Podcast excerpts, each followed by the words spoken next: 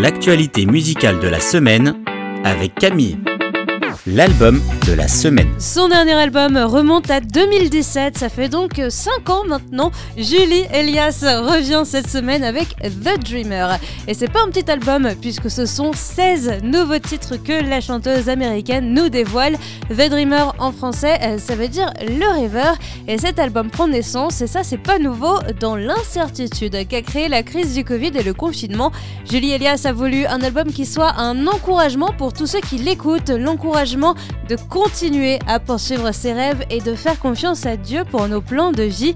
C'est un album assez difficile à placer quand on parle de genre musical. On va avoir des titres qui ont une énergie très rock, d'autres un peu plus pop. On pourrait euh, aussi avoir l'impression d'une petite tendance vers la country. Et puis on a des titres de louange, notamment la très belle reprise de Goodness of God. C'est un bel album à découvrir cette semaine, The Dreamer de Julie Elias le titre de la semaine. Nous sommes en mai, ça sent pleinement le printemps et le renouveau. Et du coup, quoi de mieux qu'une célébration? C'est ce qu'on a dans notre titre de la semaine avec Justin Warren, My Heart Dances. Pour la traduction en français, ça veut dire Mon cœur danse. Et on avait déjà parlé de Justin Warren dans l'actualité musicale, mais cette fois plutôt dans la découverte de la semaine. Et il revient donc avec ce très pop et dansant My Heart Dances. Un titre pour danser et célébrer une chose, la bonté de Dieu. Justin dit Il y a une liberté émancipatrice quand on sait que Dieu ne nous radie pas dès que nous échouons dans quelque chose. Son sacrifice sur la croix couvre non seulement notre passé, mais aussi notre avenir.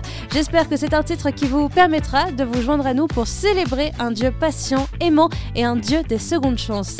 En tout cas, moi je me joins à la fête puisque c'est notre titre cette semaine My Heart Dances de Justin Warren le coup de cœur de la semaine. C'est 1991 de Mac Powell. Ce titre est en fait un petit retour en arrière sur son histoire et sur son témoignage, puisque le 21 avril 1991, à l'âge de 18 ans, c'est le jour où Mac Powell a véritablement senti la présence de Dieu sur lui.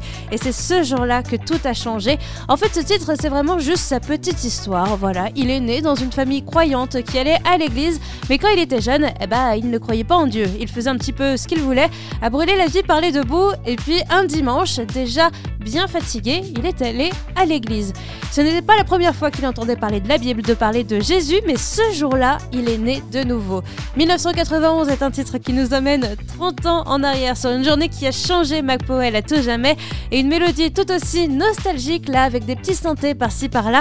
Et c'est mon coup de cœur de la semaine, McPowell 1991 la découverte de la semaine. C'est à écouter et découvrir dès maintenant King's Legacy. C'est un groupe de louanges issu de l'Assemblée chrétienne de Belfort-Montbéliard.